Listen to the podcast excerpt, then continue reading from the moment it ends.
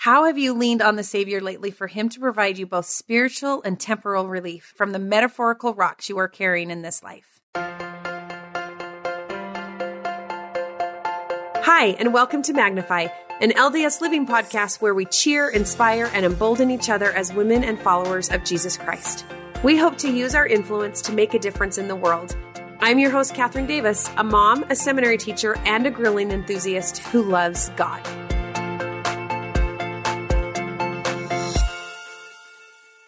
In this world, relief is a feeling that we all crave as we are dealing with life's burdens placed upon us and our loved ones. So, in this last general conference, when Sister Camille Johnson shared that Jesus Christ is relief, it resonated with me. The Savior's way is the only way to feel peace and, in turn, bring both temporal and spiritual relief and peace to others. I am joined with Kaylen Nelson today as we discuss what stood out about this specific talk and how we can find our own relief in the Savior Jesus Christ. So, Kaylen, this is going to be such a fun episode. And it's almost like we can have like a little study group and talk about our impressions and what we both learned from this talk. I would love that. But before we get going, I just have to ask you a couple quick questions so our listeners can get to know you a little bit better. You ready? Sounds good. Sounds good. Okay. You are also a fellow seminary teacher. And I want to know, as you teach teenagers, what would you say is the biggest misconception about teens today? Teaching teenagers is really, really hard to do. I think parents can resonate with that. Your seminary teachers of your kids can resonate with that. But I think the biggest misconception is that they are craving belonging to the Church of Jesus Christ of Latter-day Saints. They want the faith of their fathers they crave it. They want it to, I don't want to say they want it to work for them, but they do. They want to be who they are with all of their quirks and gifts and opinions. And they also want it to fit. And sometimes that works and sometimes that doesn't work or they struggle to find that fit. But I would say they want it. They want it to work and they crave that. I agree. Right? They come with this deep desire where yeah. they and they will, but they would never show you. Oh right, no, obviously, of course, of course not. Heaven forbid they tell you that, but you can see it when there's a when there's a good when there are good moments. You can see that they're like, this is the feeling I want in my life more. This is something I believe to my core. And then it's helping them work through some of their other belief systems or helping them uh, work through some of their other issues so that they really feel like they can be at peace and, and truly believe. Well, and I love what you said that they want to belong. They don't want to fit in. Mm-hmm. I think they have this deep desire to belong and to know that they are seen and loved by yeah. their Heavenly Father. Yeah. So I've done a little digging on you and I found out that you grew oh. up in some pretty small towns in Utah. I did. Price and Vernal, right? Price and Vernal. Price, Utah, Vernal, Utah. Most people don't, my students the only association is the dinosaur museum in Vernal or you get gas in Price on your way to Moab or Lake Powell. And that's that pretty, that's, that's how people know where I grew up. so what was your favorite part about living in a small town? Oh, I always loved being in a small town. And I honestly would like to raise my family in a small town, just not my small town. You know, there's just, there's a lot of knowing of people's business and all of that type of thing of going back to small towns. But when you grow up in a small town or to raise your kids in a small town, it's the best. And people say like, you know, what did you do? What do you do growing up in a small town? It's like, what don't you do? You go hmm. out on the weekends, but you're going out into the mountains and you're four wheeling and you're boating and you're going to the lake and I don't know. We were also watching movies at people's houses. And I feel like that's a lot of what kids do today. But I don't know. There was just a lot of maybe more independence in a small town. Just kind yeah. of like free roaming. I don't know. It kind of felt like a free roaming. Like junior high, it got let out. We like wandered town all day long. And it was like your parents expected you back at like 6 p.m don't get when hit by dark, a car. Getting dark. Yeah. yeah. I don't know. So it was, it was I a like little that. bit I- idyllic. I, I loved growing up in small towns. The simplicity of that sounds really nice. Yeah. Yeah. It was. It was, but no Costco. So, and no Target. so there are trade offs and uh, those would be some big sacrifices today. But, but Amazon Prime still delivers to See? Vernal Price. So I think you can, you can survive You a lot that, better. I think you could survive. yeah. Okay, Yeah. you are also a new mom. I am a new mom. Congratulations. Thank you. What has been your favorite part about motherhood so far? And maybe what's been the hardest part? Oh my goodness. there is something you could never adequately prepare for. I'm 33. Louis is our little boy and he's kind of our miracle baby. We tried to have kids. I think it was maybe six years and inordinate amounts of IVF. Anyway, just a lot of, a lot of miracles that got us to a specialized clinic in Colorado that helped us finally find the problem. And then we found solutions. And then nine months later, I was pregnant and nine months later, we had a little boy. So motherhood doesn't always come in the ways that you expect it to. And even though I had six years to prepare, I still don't know that I was ready for the amount of sacrifice. I cannot describe what I would do for that little boy. I knew that would happen, but I didn't comprehend the feeling. I didn't comprehend that feeling of love. Yeah. And like you said, you're not prepared for it. I also don't think you're prepared for that instantaneous love that you feel. Yeah, it's pretty incredible. Hardest thing, and this is, but breastfeeding is probably the hardest thing I've ever done in my entire life. I mean, it is a labor of love, and that's probably all we need to say on a family show. But, but Yeah. And that I didn't know. I did not know. I was not prepared for how hard that was. Yeah. And so stressful. And is my baby getting enough? And what if I didn't drink enough water today? And is he crying because he's starving? Am I inadequate? I mean, those are, those are Yeah. big feelings. Those are big feelings when you're a new mom postpartum.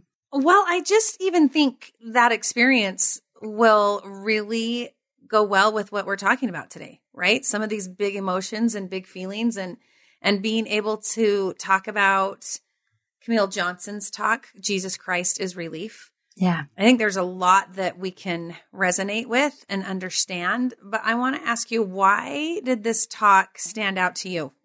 I like Camille Johnson. So it might honestly just be a connection that I feel with her as a senior leader in the church. I look at her and, and see her as an example and she's strong. If you know anything Yeah. about her personal life, she's an attorney and she's a mom and she's all of these things and like she's a powerful woman. And for her to say, Jesus Christ is my strength, that is always poignant to me when powerful people credit Jesus, you know? Right? Yeah. And this really stuck out to me as well because I do love Sister Johnson. I think she's a powerhouse of a woman. Yeah. And when she said, I can't go at it alone and I don't need to and I won't, Yeah. I just thought, oh, well, if she needs strength, how much more do I? You know? Yeah. And it, and it makes me think, what don't I know about her life? You know, we kind of put leaders on pedestals, but what do I not know about her life that causes her to feel that? I think the first time I ever felt that connection to a leader is watching back uh, Bruce R. McConkie. It's his last one, The Purifying Power of Gethsemane. And, and he says, in the coming day, when I kneel at Jesus' feet, I'll wet his feet with my tears. And I just thought, Bruce R. McConkie needs Jesus? He's like the most powerful speaker, so smart. But at the end of the day, he feels completely beholden to Jesus. And so does Camille Johnson. So I, I think it creates a humanness about leaders when they help us see that Jesus is their relief too. Yeah. Well, and I think it's really interesting. I liked how she started her talk, talking about the story of the man with palsy and his friends in Luke 5, Mhm. and how the four friends carried the man to Jesus because of their faith. And I, I just always try and imagine them like lifting the roof off and dropping their friend in the middle of this room. And I just, I love that image. Like they're going to do whatever it takes to get their friend to Jesus, right? Absolutely. Absolutely. And so they they drop him in and Jesus says this. He says, "I say unto thee, arise and take up thy couch and go into thine house." And immediately he rose up before them and took up that whereon he lay and departed to his own house glorifying God. And I just think this is a powerful story to start her talk with especially as she's talking about relief, because I think there was a lot of relief felt in this story. Very interesting. Yes. I think there was relief from the man who was physically lifted up and able to walk, and relief from the friends that Jesus recognized their faith, and that's why he was healed. Yeah. And even relief of the burden of having a friend who's in pain and struggling and it's it's relief from the burden of caring for someone. Jesus provides that relief too. And I want to talk a little bit about because I think he provides physical relief from pain. Yeah. But this scriptural account is way more than just the physical relief, don't you think? Yeah, and it's interesting because again, teenagers, my, my brain kind of works in how does a teenager see this? That's how my brain works. I think teenagers think of physical healing is way cooler than a spiritual healing. You know, if, if you would ask them between the two, you are disabled in some way, physically disabled in some way. Which would you rather? To have your sins forgiven or to be able to walk? And they would say walk. I would probably say walk too.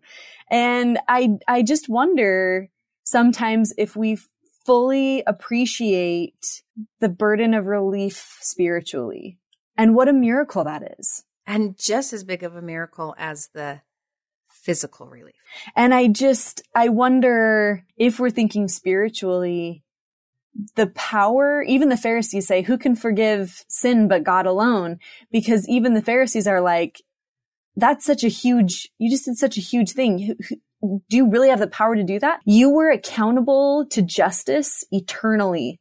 And now you are no longer accountable to justice eternally in, in a much bigger sense than in this life, our physical maladies will all be removed. And so anyway, I, as I was reading this, it's not just the physical relief. Some of us will have physical relief from Jesus in this life, but all of us have access to the greater miracle. And I think that's pretty cool. And how often are we just looking for the physical healing? Correct. Or that physical relief. And I like how you said, like that physical relief will eventually come for all of us, Absolutely. whether it's in this life or the next. But I think sometimes that's what we're seeking for and hoping for is that physical relief. Right. And I think even with our little miracle boy, that, though medically we found whatever, you know, it was a miracle. It was a physical miracle that we have this little boy. And I will be grateful every day for it. But I have to try and remember that every day when I seek forgiveness, that that spiritual relief, these burdens that we're carrying, that him relieving those is actually just a, as powerful, if not more significant than these physical things that we might seek. Well, I think even before we get into that, maybe we should look at what that word relief even means. And as she said that, like I am one who loves to study the titles of Jesus Christ. Mm. But then she came out and she said, Jesus Christ is relief. And I don't think I've ever thought of that title for Jesus Christ before. For sure not. Like, could that be one of his names or his titles is relief? So what do you think relief means? What does it mean to you? Relief, especially in mortality, I don't know that it means eternal rest or no more problems or everything's good now. I think relief is I, uh, this is going to come off weird, but it's temporary. And I don't want to say that Jesus only gives you temporary relief, that his, he can only temporarily heal you. I don't believe that that's true, but I do believe that there are times when he helps take our burdens, when we are yoked with him, that he can help take our burdens. That doesn't mean that we're never going to feel a burden again. It doesn't mean we're never going to need to turn to him again. But I think the idea is that when we see that Jesus can relieve that burden, even temporarily or for a time, hold that for us to allow us to strengthen or to have some time until we can continue forward And I, I don't know. I, I, I wonder if sometimes we think that, that that means that we'll never feel pain or stress or, or sorrow, but that's not, that's not what it means because we need to be constantly relying on Jesus Christ. And so therefore that means that we need to keep going back to access or to feel this relief. And often that comes through his strengthening power. When we talk about the strengthening power of the atonement of Jesus Christ, I think sometimes we forget that he can provide strength to ease those burdens, whether that's for a time or whether that's for a moment. Yeah. How would, what would you say? How would you describe relief for you in Jesus Christ? I've thought so much about that. And especially the last few days in my life, just because we're waiting on some health news for mm. family. And as you wait, and my mind can start to go to scary or dark places, right? And it's interesting. I, I'm so grateful for this timing that we can talk about this talk because I've been focusing on what relief means and how I can find relief in the stress and the worry and it's not going to take it away, right? I still have to do my job. I still have to take care of my family and I still have these worries. Those aren't going to go away, but how do I find relief in that? Mm. And I kind of I was talking to a friend and I kind of think it's like being held in the eye of the storm. That the storm is still raging, raging around. But uh, somehow and some way and again, I don't always understand or know or can explain the atonement of Jesus Christ, but that he can hold me in the eye of that storm. Yeah. I empathize with that feeling of you look around and you think, I should be freaking out. I should be in a state of panic. I should be a lot more scared than I am.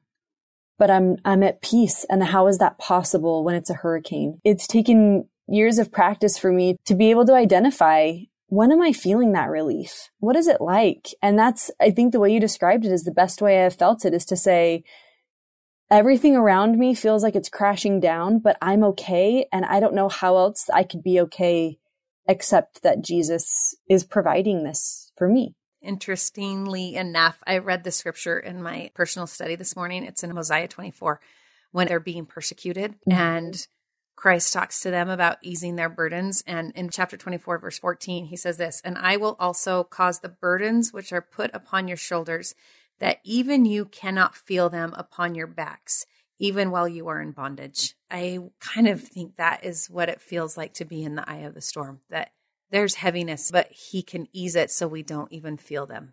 Yeah, I agree. And I think that Jesus being that relief. I think that's what President Nelson, you know, she quotes him.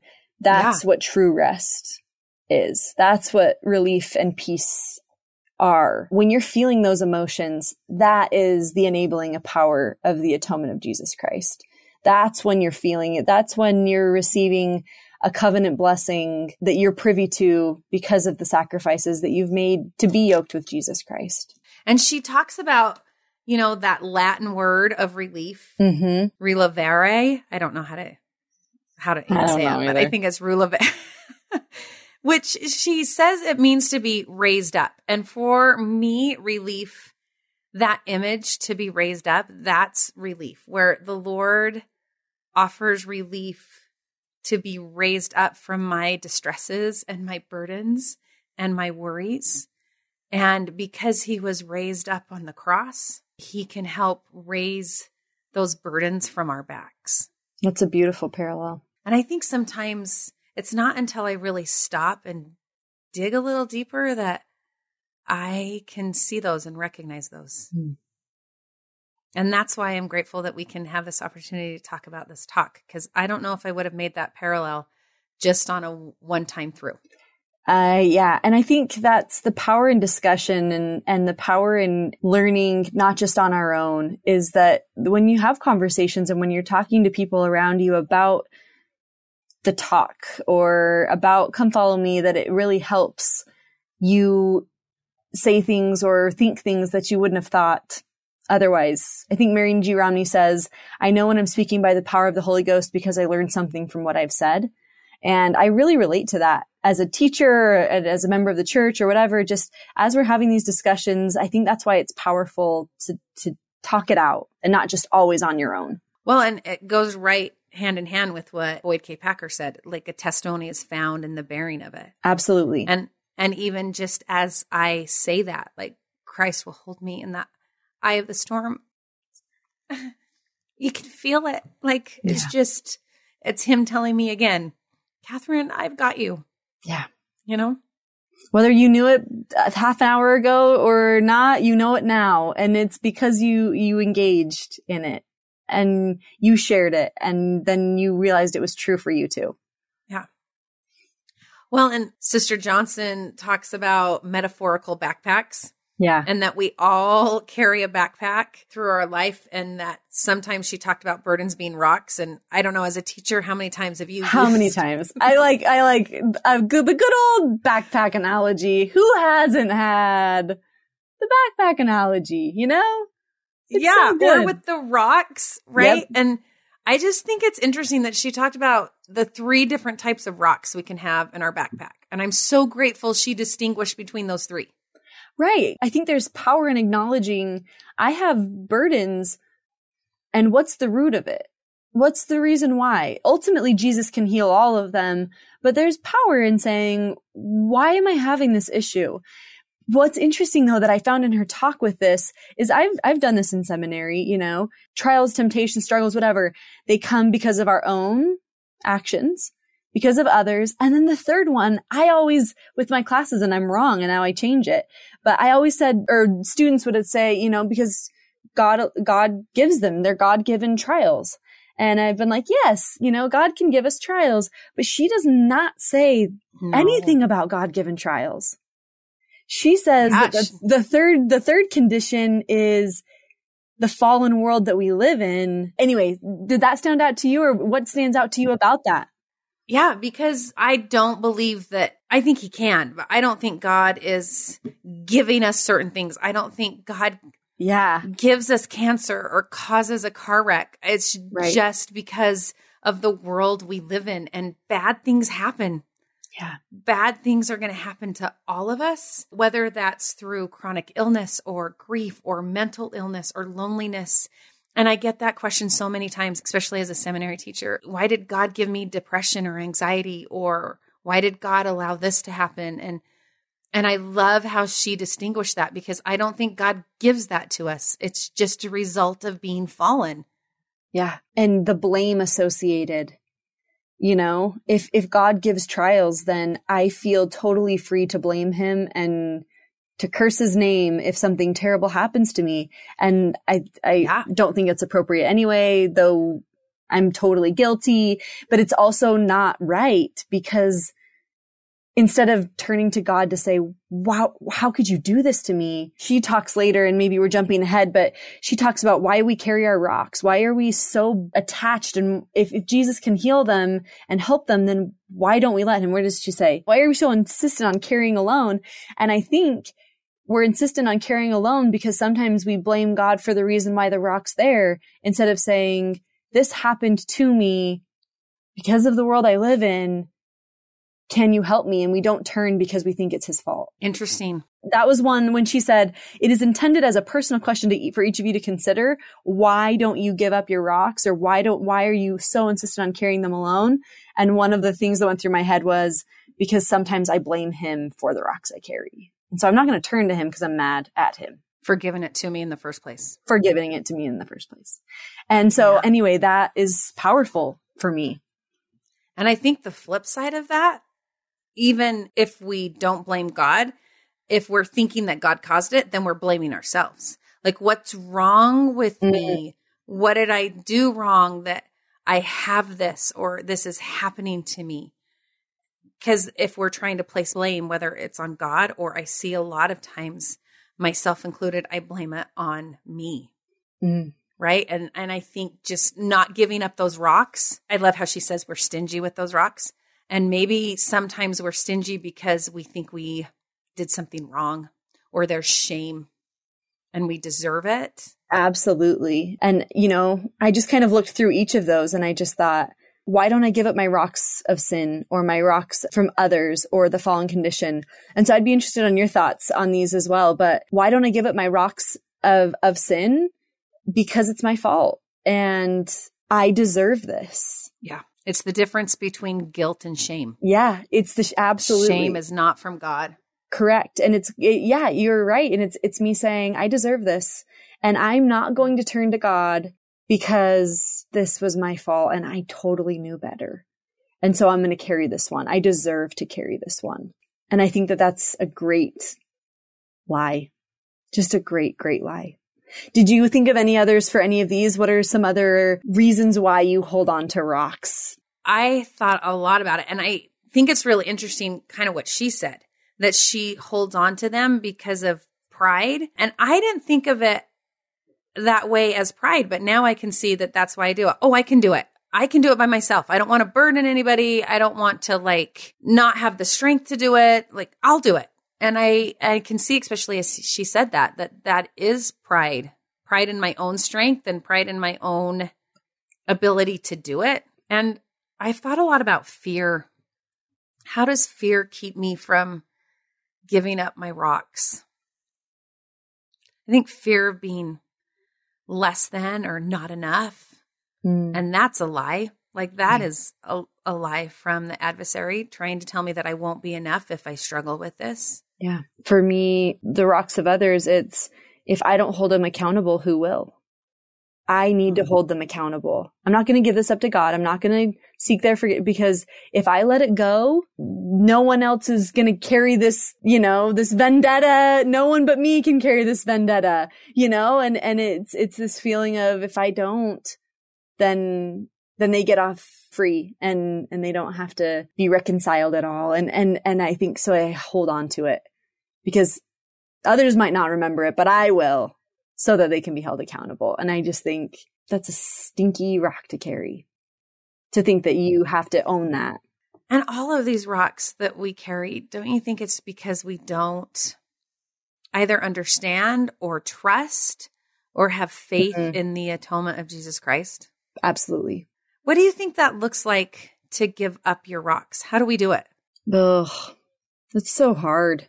It's so hard. It's so hard to give up your rocks, especially when you feel so justified in holding them. And also when you don't maybe even recognize the weight that they're carrying, that it could be relieved.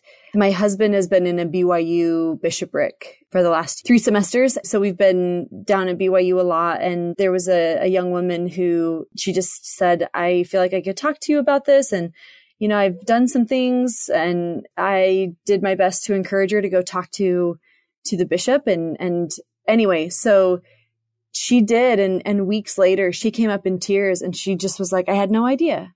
I had no idea how much weight I was carrying. And so maybe we don't give them up because we don't know how much they are weighing on us. They weigh us down. Yeah. I don't think we realize we're carrying it around when we are just in the thick of it. Yeah. But what would that do for us if we could give it to Him? Yeah. So I think the answer to your question is, you know, with sin, it, a lot of it is turning to God and acknowledging the the need sometimes for outside help with a priesthood leader potentially, and maybe that's the easiest one to say. That's the process. That's the process of how you relieve that burden. The other ones are in some ways harder. How do you release the burden or the rock of a fallen condition? How do you give that up? That feels less tangible to me than sin. Sin feels so tangible to me. Like I can let that go. I can physically let that go and be done with that thing in my life and try to be better about that thing. But to let go the hurt that came because of death or pain or grief, that's so much harder, I guess, maybe in the stage of life for me than the sin. But ask me as a 17 year old, and I probably would have said sin was the hardest. you know, it's phases and stages. But for me, I, I, I think that that might be the harder one for me. I think now in my life, absolutely. And I think of like, how can I do that? Because when I read her talk, it was so powerful to me, but I just thought, how can I trust that he will provide relief? Like, how do I hand that over to him in my life? And even that scripture in Matthew 11, right? Where the Savior says, Come unto me, all ye that labor and are heavy laden, and I will give you rest. Take my yoke upon you and learn of me. For I am meek and lowly in heart, and ye shall find rest unto your souls. For my yoke is easy and my burden is light. as I've thought about how I can do that, I just picture that yoke. And there's this great little children's book that I love, and it has all these pictures of animals. Like this is a dolphin, and it shows a picture of a dolphin, right? And anyway, and it gets to the last page and it says, This is an ox. And it shows this picture of this giant, giant ox. And it has the yoke around the ox's neck, and it has this little child in the yoke next to him. Mm. And I look at that picture and I think, who's really doing the pulling in that picture of that huge oxen and this tiny little child? Who's the one who's pulling and doing all the work?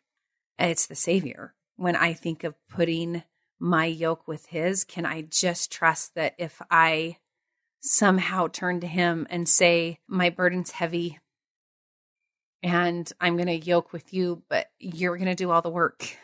Yeah. And can you hold me in this place, in this eye of the storm? And somehow, whether that's by hour or day to day, can you help me find the strength to get through the day?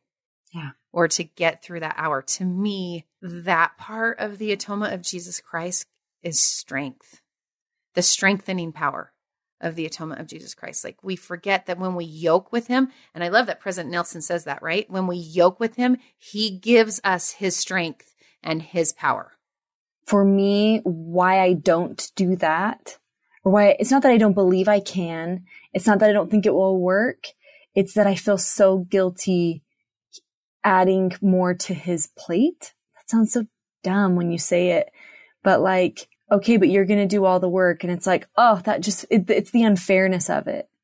It feels so unfair when you genuinely recognize how one sided the atonement of Jesus Christ is. It really is him doing so much and us just needing the humility to say, you have a better way and I trust that you have a better way. Our willingness is really how I think we engage in any of this rock removal is saying, I'm willing, and then he can help like relieve that. And I've experienced that, but it's, am I willing to? And sometimes I'm not willing because I genuinely feel guilty that he, he does so much. And I feel like I've got to take on a little bit. I can do this. It's it back to her Right. pride. I've got this. And I I feel too bad adding this to his plate when he's already done so much for me. I can see that. And then I think we also have to remember that that price has already been paid. Whether you want it to or not. It's he's already paid it. Yeah. It's already done. Yeah. And so now can we just find that strength and that enabling power of the atonement of Jesus Christ? Yeah. And I think somehow for me, finding or understanding the atonement of Jesus Christ comes also when we can partner with the Savior to relieve others. I love how she said that. Like we can partner with him. Right. There's two audiences, right? We're always Right. picturing us as the man with palsy, but she's like, no, there's power for the friends. The friends also have a benefit. They also have relief given. And sometimes when we realize that we can partner with him to bring relief, I think that brings on a whole new meaning and understanding for me of what it means to be his hands. Yeah. Right? Those those four men were the hands. They brought him to the savior. Yeah.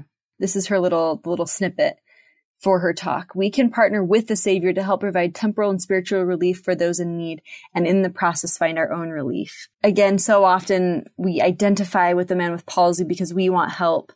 But the truth is the best way to find help is to help others.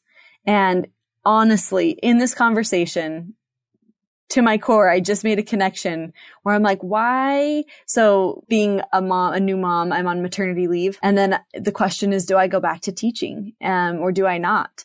And, you know, there's a million opinions and there's a million different ways that work for other people. But I just, I, I guess I've had this question in my heart of why do I feel like I need to go back? And it's not necessarily even that I want to go back because teaching is so dang hard. And I think people look at seminary teachers and they're like, oh, it's so easy for you. And you're like, I Oh. mean, maybe there are some things that come easier that you stress about that I don't stress about anymore or as much. But teaching is so dang hard and it takes such a toll. And so even though I'm, I, you know, I've waited for years for this little baby and, and wouldn't, wouldn't the, the best piece of gratitude I could ever show for this miracle is to be with him 24 hours a day. And, and I think, yeah, for some that is the answer, but I genuinely been thinking, why do I, why do I feel like I need to go back? It's not even that I want to, but I need to. And I think it's because of the blessings that have come into my life when I am helping others find Jesus. I just learned that in the last 46 minutes. I'm like, that's why I feel that, that's why I feel that connection. And I guess I've never put that together. I've just kind of always shortchanged myself and thought, I just can't be spiritual if I'm not teaching. It's the only thing that, that can motivate me. And I think that that does me a discredit. I think the truth is that Jesus Christ brings relief in my life, the more I am helping others find relief. And he's given me some gifts to help others do that in some specific ways. And, and that's why I think I'm drawn to it. And so I think that that call to action is different for every person. For some, that would be to stay home and help your children do that right now. And for me, for this semester, it's going to be to go and teach another semester and help provide relief in that avenue. But I think it's being open to different avenues of relief. I love that. Cause I even think like you're finding relief in partnering with Jesus Christ. Yeah. Right? Yeah. You're partnering with him to bring relief to others. And I think that is such an important question to ask ourselves. How can we partner with Jesus Christ to bring relief? For you and I, it might be teaching. Yeah. That's not going to be the way for everyone. Mm-mm. Maybe it's to be a good listener or whatever that way is for you. And our callings, do we see our callings as opportunities? Do we see girls camp in that light? Like it just what like, about ministering? Do Yeah, we even see that as partnering with Jesus Christ? Right. Right. And I think we just look at logistics and we think that of the logistical things, but really youth say the most profound experiences that they have were I went to FSY, I went to girls camp, I went to youth conference. I, some of these, a trek, if you have ever been on any of those committees, there is nothing harder for me to be happy about than being on the Trek committee or, you know, they just take so much time, but they genuinely provide relief. And so I always need an attitude change about service in the church and seeing it as partnering to provide relief. I love that image of partnering with Jesus Christ because Jesus Christ is the reliever.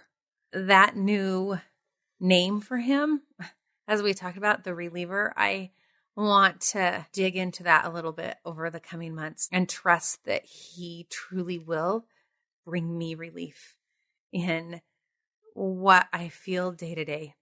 And it's not going to take it away, but can I trust that he will hold me Mm. and that I can be yoked with him and that his strength can pull me along at times when I feel like I can't go another step. Mm. So good. May we all be blessed in our efforts to do that because it's way harder to do than it is to say. It really is. But I also, with you, can testify that there have absolutely been times in my life when I have looked around and thought, I should be worrying more than I am. I should be more terrified than I am. But I'm not going to work myself up and give me any anxiety, any additional anxiety that I need. But I'm just going to sit in this because I think that this is just one of those tender mercy moments when Jesus is giving me some relief. And those are precious. Kaylen, seriously, thank you so much for this conversation. Man, I have learned so much. Of course. Each one of our episodes always closes with a small and simple challenge that we like to take from our discussion and implement into our week. For this week, I would love to extend the invitation that we study out this talk again from Camille Johnson and look for ways that Jesus is the relief in our lives. Thanks for being here and hop on over to Instagram at Magnify Community for more inspiration and conversation. And of course, subscribe and listen to the Magnify podcast wherever you get your shows. Let's meet up again next week.